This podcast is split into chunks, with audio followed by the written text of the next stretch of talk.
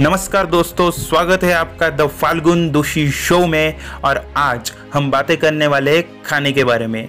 मतलब ऐसा करे आहार जो निर्मल रखे आपके विचार के बारे में। तो चलिए बिना किसी देरी के शुरू करते हैं।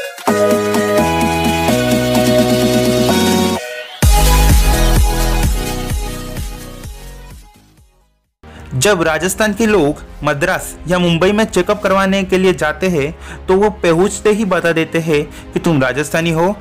क्या आप बता सकते हैं किस कारण? पेटू होने के कारण। राजस्थानी लोग खाने पीने की ज़रूरत से ज़्यादा शौकीन होते हैं। वे मेहनत तो करते नहीं है दिन भर स्कूटर कारों पर घूमते हैं, जीभ और पेट पर नियंत्रण नहीं रखते, मनोहार के बड़े कच्चे होते हैं। सो किसी ने मनोहार की और ये महाशय हुए शुरू। मेरे दोस्तों खा खा कर पेटू भी मत बनो। वही इतना कम भी मत खाओ कि बिल्कुल दुबली पतली चार हड्डियाँ हो जाओ। शरीर को जितनी ज़रूरत है, उतना सात्विक आहार ले। एक समय अन्न ले, ज़रूरत लगे तो दो समय अन्न ले। अधिक भूख लगती है तो अन्न को दो बार से ज़्यादा न ले। अर्थात, एक बार सुबह और एक बार शाम को।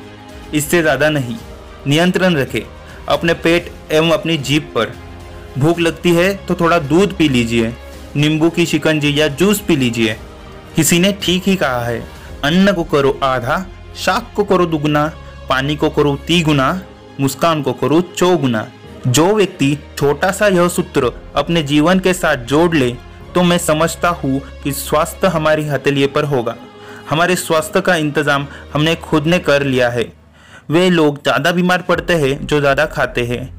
जो अपने खाने पर अंकुश रखते हैं, वे सदा स्वस्थ रहते हैं। यदि आप सुबह शाम सकारात्मक, सशक्त, गहरी सांस लेते हैं, मन को शांतिमय और विकार विरहित रखने का प्रयास करते हैं और आहार विहार में संयम बरतते हैं तो अस्वस्थ होने की संभावना वैसी भी कम हो जाती है। निश्चय ही स्वस्थ रहना व्यक्ति के अपने हाथ में है। बशर्ते वह खुद थोड़ा जागरूक हो। जब खाना खाने बैठे तो यह ध्यान रखें कि हम भारतीय लोग हाथों से खाना खाते हैं और उंगलियों का उपयोग करते हैं। पहला काम यह करें कि जब खाना खाने के लिए बैठे, उससे पहले अपने हाथों को देखें कि नाखून बड़े तो हुए तो नहीं है। अगर नाखून बड़े हुए हैं तो काट लीजिए।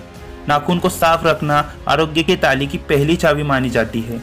अगर चाकू, छुरी, चम्मच से आप लोग खाना खाते हो तो कुछ बात नहीं। नाखून बढ़ाए तब भी कोई हर्ज नहीं।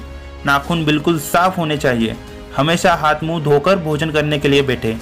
ध्यान रखें कि न तो किसी को अपना झूठा खिलाए और ना ही किसी का झूठा खाए।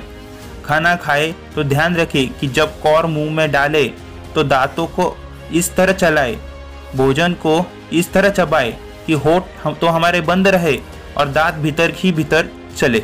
हम जो भोजन मुँह में खा रहे हैं, वह भोजन यदि सामने वाले को दिखाई दे रहा है तो यह असभ्यता और फुहड़पन हुआ।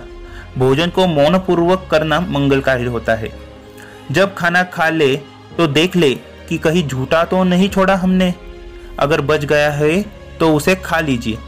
संभव है थोड़ा नमक ज़्यादा हो किसी चीज़ में। अगर स्वास्थ्य के कारण किसी चीज़ को छोड़ते हैं तो उचित है। मगर जीप के कारण किसी को छोड़ते हैं, किसी चीज़ को हम नहीं खाते तो वो गलत है। उसे मत छोड़िए। जीव का नियम है उतरा घाटी हुआ माटी।